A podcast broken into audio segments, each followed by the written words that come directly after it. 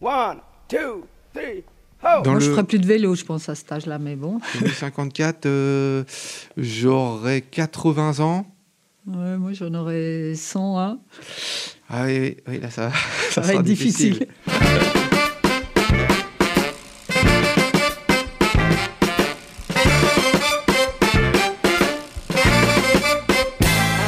Bonjour tout le monde, vous écoutez Pause Vélo, l'émission qui donne envie de pédaler. Et aujourd'hui, on a une émission qui est consacrée au Pro Vélo Info numéro 62. Et on est avec Elisabeth. Elisabeth, tu es euh, pas la rédactrice principale, la rédactrice en chef, comment je dis Comment je te présente Alors, officiellement, mon titre, c'est secrétaire de rédaction. Donc, Secrétaire de je prends rédaction. tous les désidératas du comité et je les mets en page. De quoi parle principalement euh, le dossier du, du Pro Vélo Info?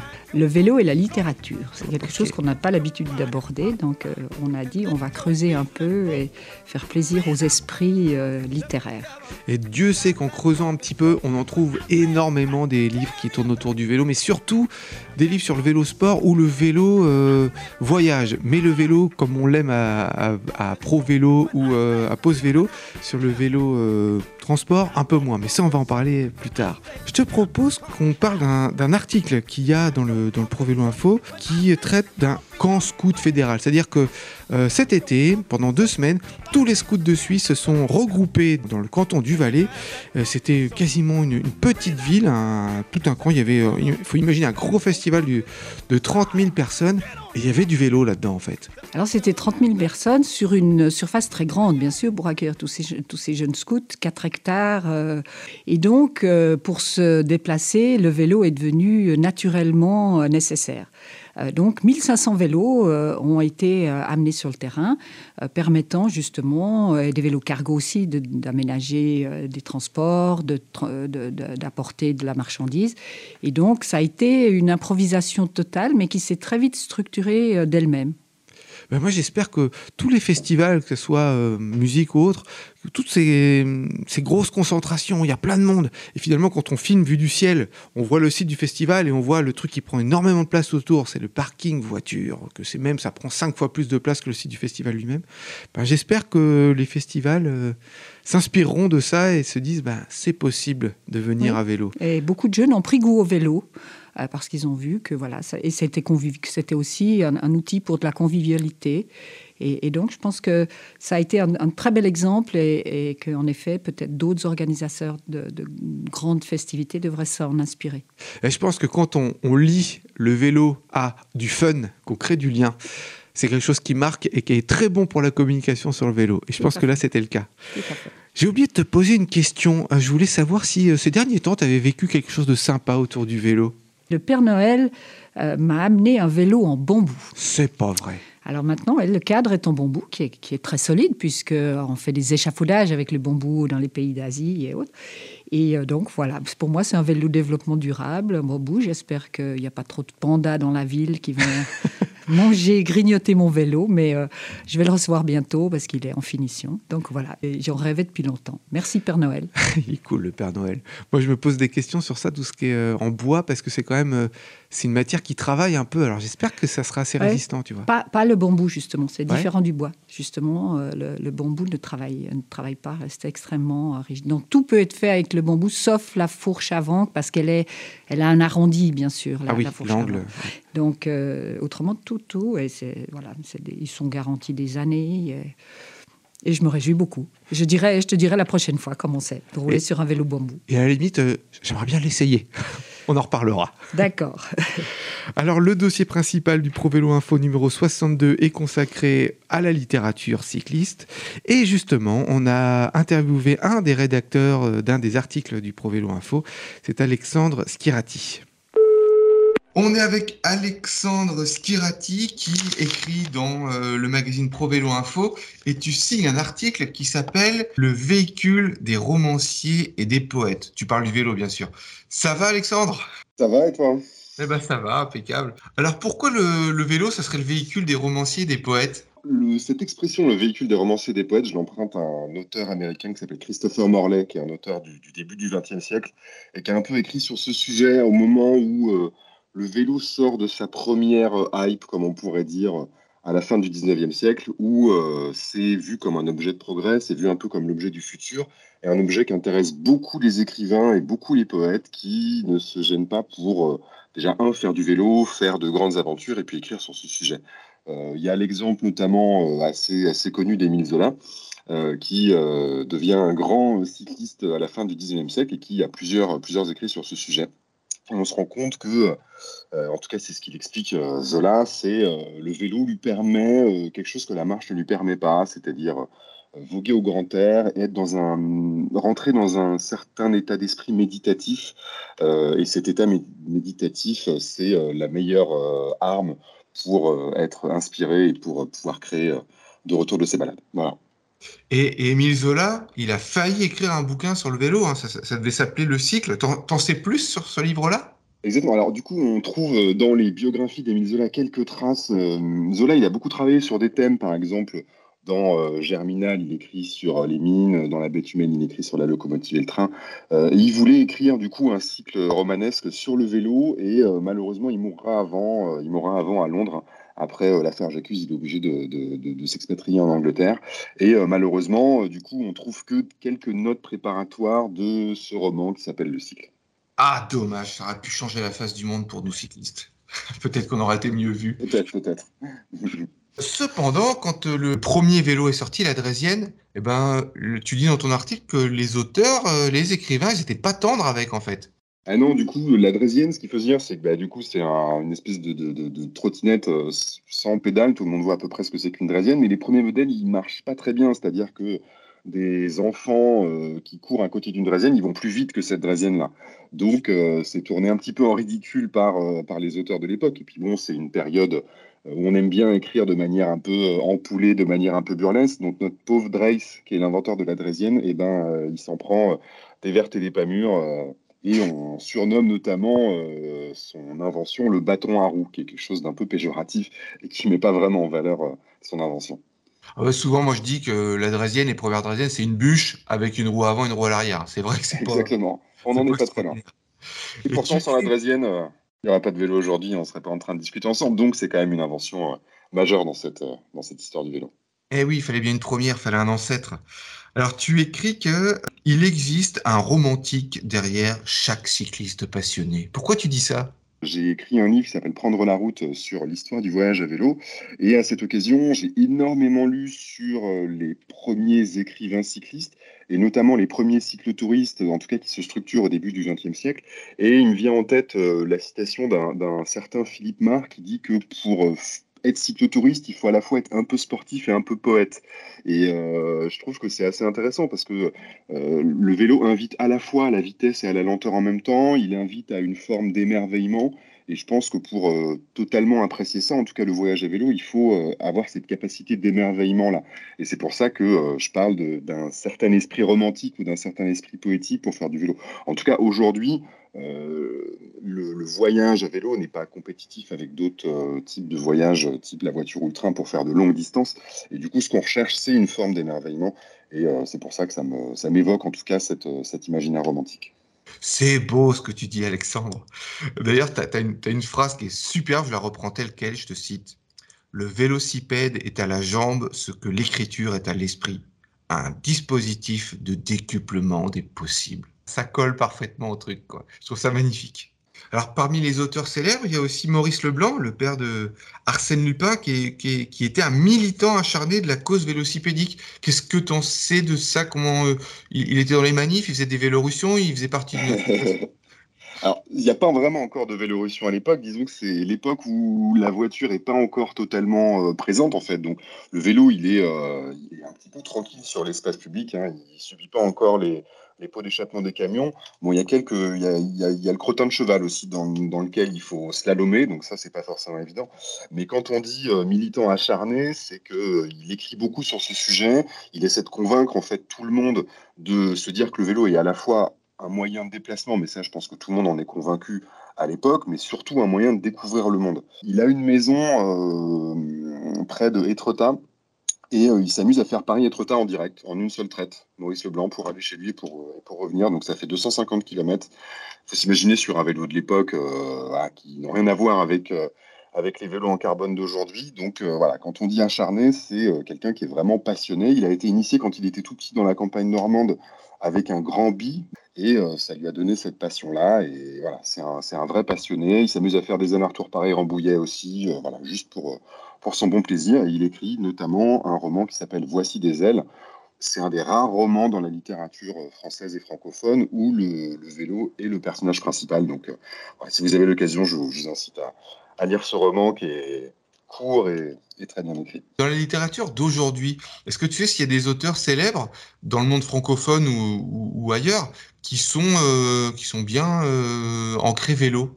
Bien sûr, il y en a plusieurs. Un, qui m'a inspiré forcément, c'est Sylvain Tesson, euh, qui a commencé sa carrière littéraire en relatant son tour du monde euh, en début des années 90, quand il, était, euh, quand il venait juste d'avoir son bac à l'âge de 18 ans.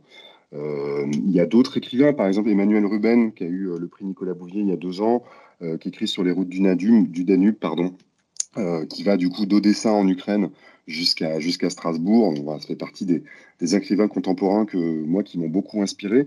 Dans un autre style, un autre écrivain qui m'a inspiré, c'est euh, Cavana, François Cavana, euh, qui était un des fondateurs de Charlie Hebdo, qui a écrit euh, du coup ses, mémoires dans les années 70 et qui raconte son enfance dans les années 30, 40 et notamment l'exode à vélo quand il a 16 ans de Paris, quand les Allemands arrivent en, en 1940. Et ça, voilà, c'est des lectures que je trouve absolument magnifique et en tout cas qui donne euh, très envie de, faire du vélo et de s'y intéresser d'un peu plus près. Alors, Alexandre Schiarati, ton livre Prendre la route a pour sous-titre Une histoire du voyage à vélo. Comment on fait pour se le procurer? Toutes les bonnes librairies, évidemment. il est sur Internet, sur euh, la FNAC, enfin voilà, sur, euh, sur tous les sites, il est assez bien, assez bien référencé. C'est chez Arquet. Il y a une cartographie des voyages historiques et emblématiques que j'ai retracés. Du coup, je retrace 200 euh, ans d'histoire du voyage à vélo. Eh ben, merci Alexandre, à bientôt. À bientôt, merci. Alors, il n'y a pas qu'Alexandre qui a écrit sur euh, le dossier principal du Pro Vélo numéro, du Pro Vélo Info numéro 62. Il y a aussi toi, Elisabeth. Tu as euh, écrit un article sur le vélo et la littérature. Qu'est-ce que tu as appris en creusant? Parce que tu, euh, tu écris que tu allais euh, voir dans une librairie, que tu allais euh, rechercher sur les réseaux sociaux. Qu'est-ce que tu as appris sur le lien entre littérature et vélo? Premier constat, c'est que j'ai dû aller chercher. Parce qu'en effet, on n'a pas cette idée spontanée que le vélo a un lien avec la, littérature. Et ce que j'ai appris, aussi bien en allant surfer sur, sur Google qu'en interviewant une libraire, c'est que la littérature le vélo a eu sa place dans la littérature quand il a commencé à exister, au début de l'existence du vélo, parce que c'était un objet d'émancipation, c'était un objet d'émancipation pour les femmes aussi, c'est un objet romantique, les couples partaient se faire un balade. Et là, la littérature, surtout Émile Zola, a beaucoup parlé de ce vélo comme du vélo comme quelque chose où on pouvait euh, euh, s'adonner à, de la réflexion. Et puis après, avec l'apparition de la voiture, c'est devenu l'outil des prolétaires, un peu un tas de ferraille euh, qu'on regardait de haut, et donc a disparu de la littérature. Il n'est revenu et, ne reste que dans les grandes courses. Le, Tour de France a dû noircir des milliers de pages à lui tout seul. Donc là, il est revenu un petit peu, et puis maintenant, grâce à l'écologie, alors il refait une apparition assez marquée dans la littérature. Oui, c'est vrai, on voit beaucoup de choses sur le vélo sport, le vélo aventure, mais le vélo au quotidien, pas grand-chose. Et finalement, c'est un peu comme au cinéma. On voit, on va voir des Fast and Furious, on va voir euh, euh, des trucs sur les grandes épopées en, vélo, en voiture, je veux dire. Mais euh, des films où on voit les, acteurs principaux qui se déplacent en vélo, pas grand-chose. Hein.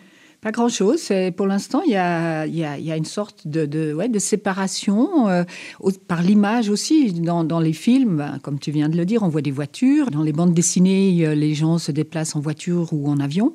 Mais voilà, maintenant, on commence à voir des héros qui enfourchent un vélo et non plus un cheval ou, une grosse moto. Donc ça change, euh, ça change petit à petit. On voit dans une bande dessinée des parents qui amènent leur, leur enfant à vélo, alors qu'avant, c'était dans des gros 4x4. Donc c'est en train, l'écologie amène euh, le vélo dans la littérature, c'est intéressant. J'avais un espoir aussi parce que je voyais qu'à New York, ils ont mis en place un système de Vélib, euh, comme dans les grandes villes européennes, et je me suis dit, c'est cool, avec le nombre de films qui sont tournés à New York, on va voir du vélo, au moins en arrière-plan, on va voir que ça fait partie d'une ville, quoi. Et ça fait quelques années déjà que c'est mis en place et bah, je vois pas grand-chose finalement dans, le cinéma ou dans la littérature euh, sur le vélo à New York. Quoi. non, non, ça, ça, commence et, voilà, c'est vraiment grâce à l'écologie que ça revient. Et, et, sur la marche, il y a beaucoup. Le Saint-Jacques de Compostelle fait l'objet de, de, de, de, centaines de livres de marcheurs qui disent ce qu'ils ont vécu et tout.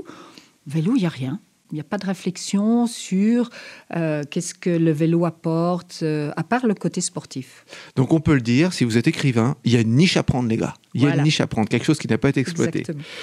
Alors je vous propose qu'on fasse une petite lecture réjouissante, une lecture de Quentin sur la place du vélo, la place que le vélo aura en 2054. Futur rêvé. Dans les années 20, d'interminables canicules se sont enchaînées. Des pluies dévastatrices sont alternées avec des sécheresses extrêmes. Les insectes ont disparu et la crise de l'énergie a gravement impacté la population. En 2027, il n'y a plus de choix, alors même que des alertes étaient lancées depuis des dizaines d'années, sans réaction de la part de la classe politique, ni évidemment de l'économie. Il nous a fallu réagir et innover rapidement. Cela ne s'est pas réalisé sans heurts ni difficultés, mais nous l'avons fait. Les trottoirs ont été dégrappés, ensemencés de fleurs et d'herbes. Les arbres ont été plantés, les immeubles ont été végétalisés. Les parkings, désormais inutiles, hébergent le maraîchage de proximité. Les toits sont cultivés et couverts de panneaux solaires ou d'éoliennes. Chaque espace vert en ville est devenu potager urbain. Les parcs sont vergers, on y récolte les fruits au pied des habitations. La population a réinvesti l'espace public. Nos logements sont plus petits, mais nos lieux de vie se prolongent sur l'extérieur. L'électricité étant de toute manière rationnée, nous sommes mieux dehors. L'espace libéré des voitures est immense. Les rues sont devenues axes pour vélos, cheminements piétonniers et espaces de détente. Les pistes cyclables, vestiges de l'époque où la voiture gouvernait le territoire, n'ont plus de raison d'être. Elles ont toutes été supprimées. Nos vélos n'ont plus aucun style. Mais quel style ils ont?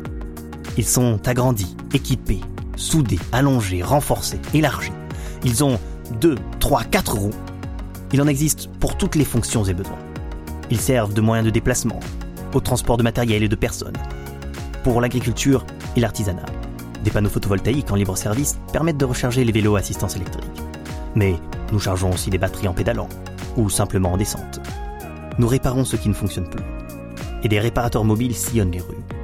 Les déplacements à pied ou à vélo, qui maintiennent désormais en forme la majorité de la population, ainsi que l'alimentation locale, de saison et moins carnée, ont fait diminuer les atteintes cardiovasculaires, les cancers, l'obésité, et le renouveau de la biodiversité éloigne le spectre des pandémies. Mes petits-enfants adorent que je leur raconte ce qu'ils appellent la folie. Comment, à l'époque, nous nous installions seuls dans des tanks de fer et d'acier, démesurément lourds, crachant pétrole et gaz, entassés sur les routes en fils infinis, pour faire quelques kilomètres et les s'asseoir des heures devant un ordinateur avant de faire le chemin inverse. Comment les parents déposaient leurs enfants à l'école dans leurs énormes SUV, et comment les rares gamins ou gamines se déplaçant à pied ou à vélo devaient au risque de leur vie se faufiler entre ces énormes monstres. Comment nous étions malades de la pollution, de l'inactivité, de la nourriture ultra transformée. J'ai des photos, des articles de journaux à leur montrer. Sinon, ils ne me croiraient pas. À l'époque, les villes étaient organisées en fonction de la voiture. L'économie tournait autour de la voiture. Tout le territoire était pensé pour la voiture. Aujourd'hui, ce territoire est à échelle humaine. Nous faisons nos courses à pied, à vélo, en transport public. Nous organisons les quartiers avec nos voisins et voisines. Les graves blackouts des années 2020 nous ont appris la solidarité. L'air est devenu respirable. La pollution sonore a disparu, mais la pollution lumineuse est un mauvais souvenir.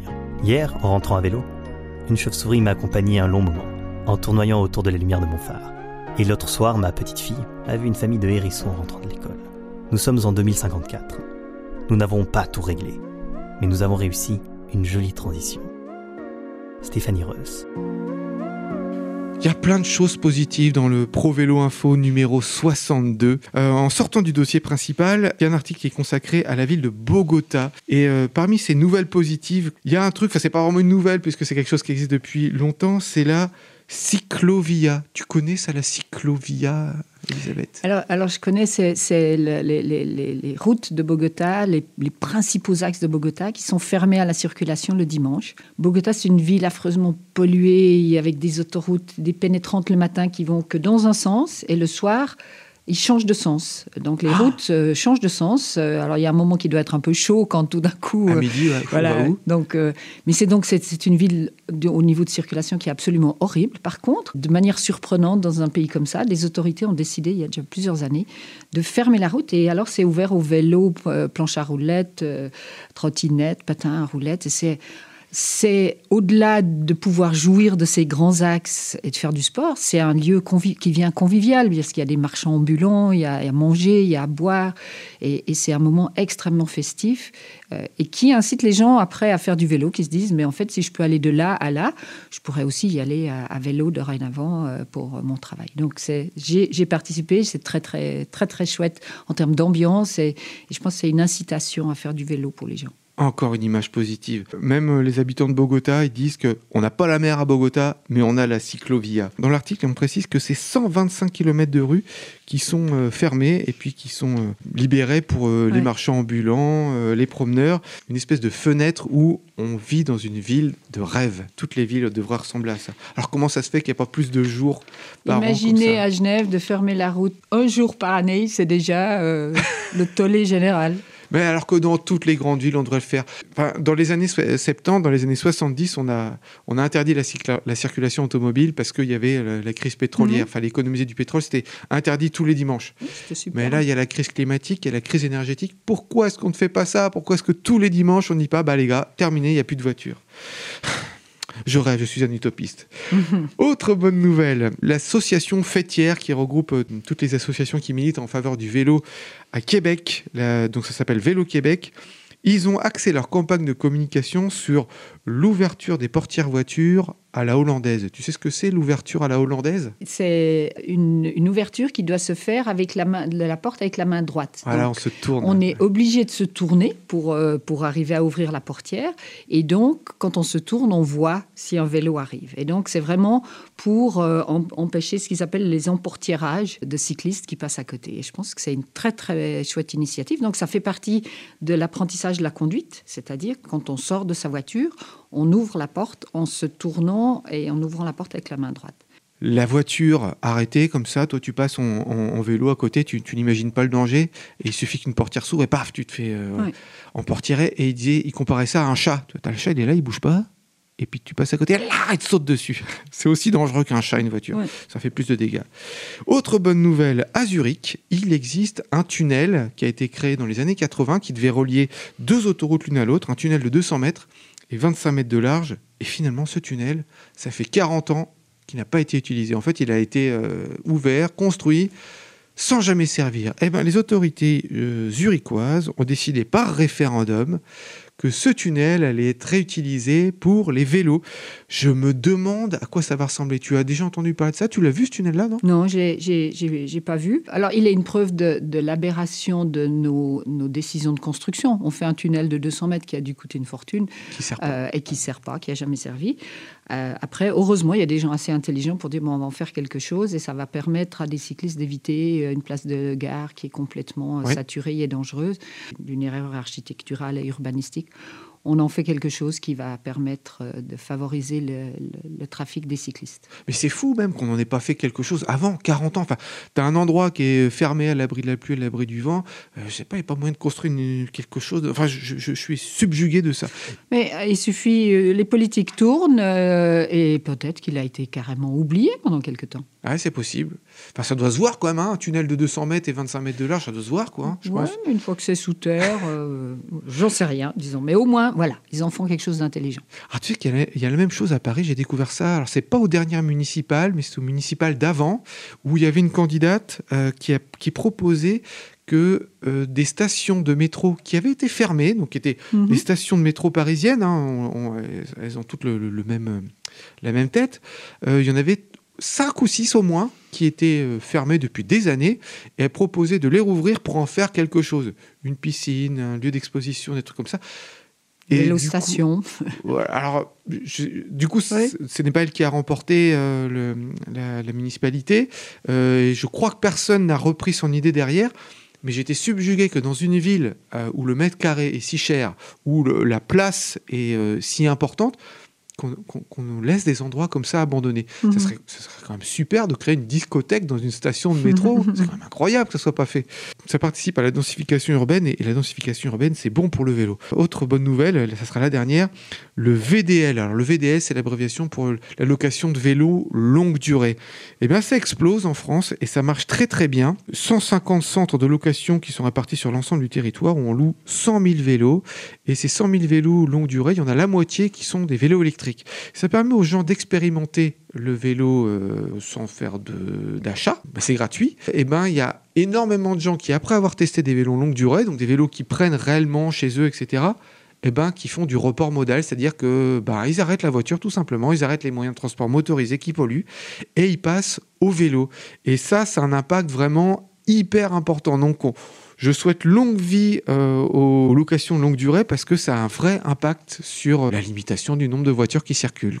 Il est temps de passer à une nouvelle chronique. Vous savez qu'on a Bastien Delessal qui vient régulièrement dans l'émission. Il a écrit un livre qui s'appelle Fuite, dont on a fait la promotion. Et comme on a une émission qui est consacrée au vélo et à la littérature, on ne pouvait pas passer à côté des nouveaux bouquins rédigés par Bastien Delessal. On l'avait interviewé euh, avec l'équipe de Pause Vélo Normandie.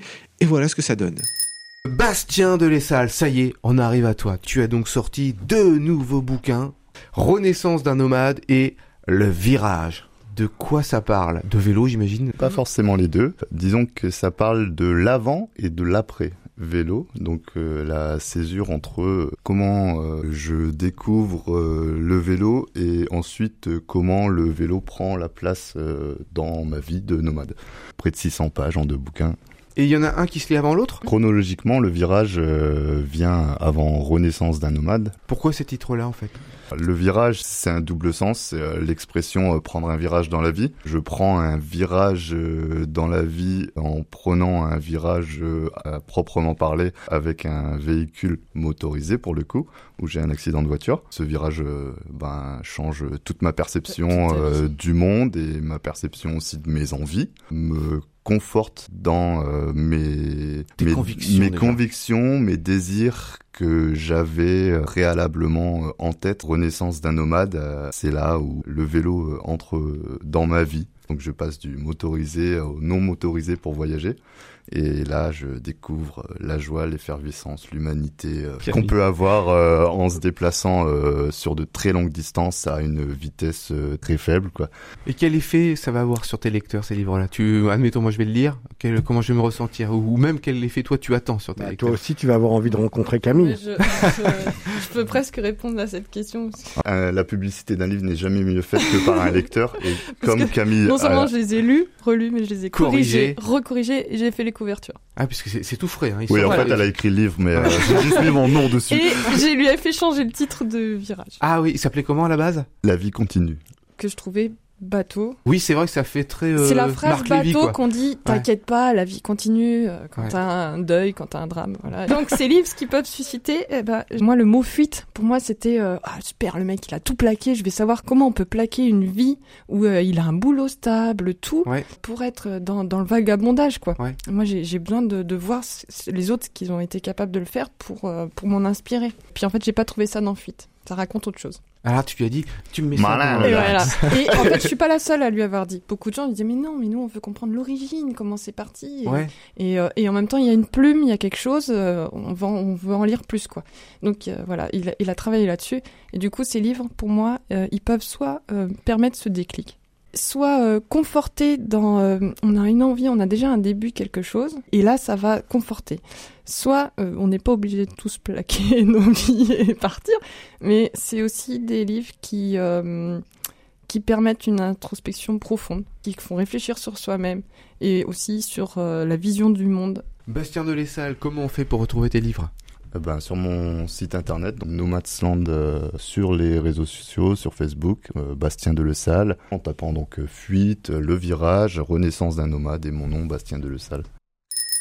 Depuis l'enregistrement de cette chronique avec euh, Bastien, il a été interviewé par je sais plus quel magazine People, vous savez les magazines People le violet là, je sais plus c'est Closer ou People ou Public, j'en sais rien. J'étais sur le cul de voir qu'un magazine People comme ça, il s'intéresse à Bastien. C'est génial. Je pensais pas qu'on trouvait des magazines, enfin des, des, articles sérieux sur des trucs avec du fond dans ces magazines-là. Elisabeth, on va se séparer, mais avant, quel dossier principal euh, sera dans le Pro Vélo Info numéro 63 qui sortira au mois de mars? Ce sera sur les vélos cargo. Eh bien, on va s'arrêter là. N'oubliez pas de nous liker, de nous partager, de parler de nous. Et n'oubliez pas, les copains, pour sauver l'humanité, faites, du vélo, du vélo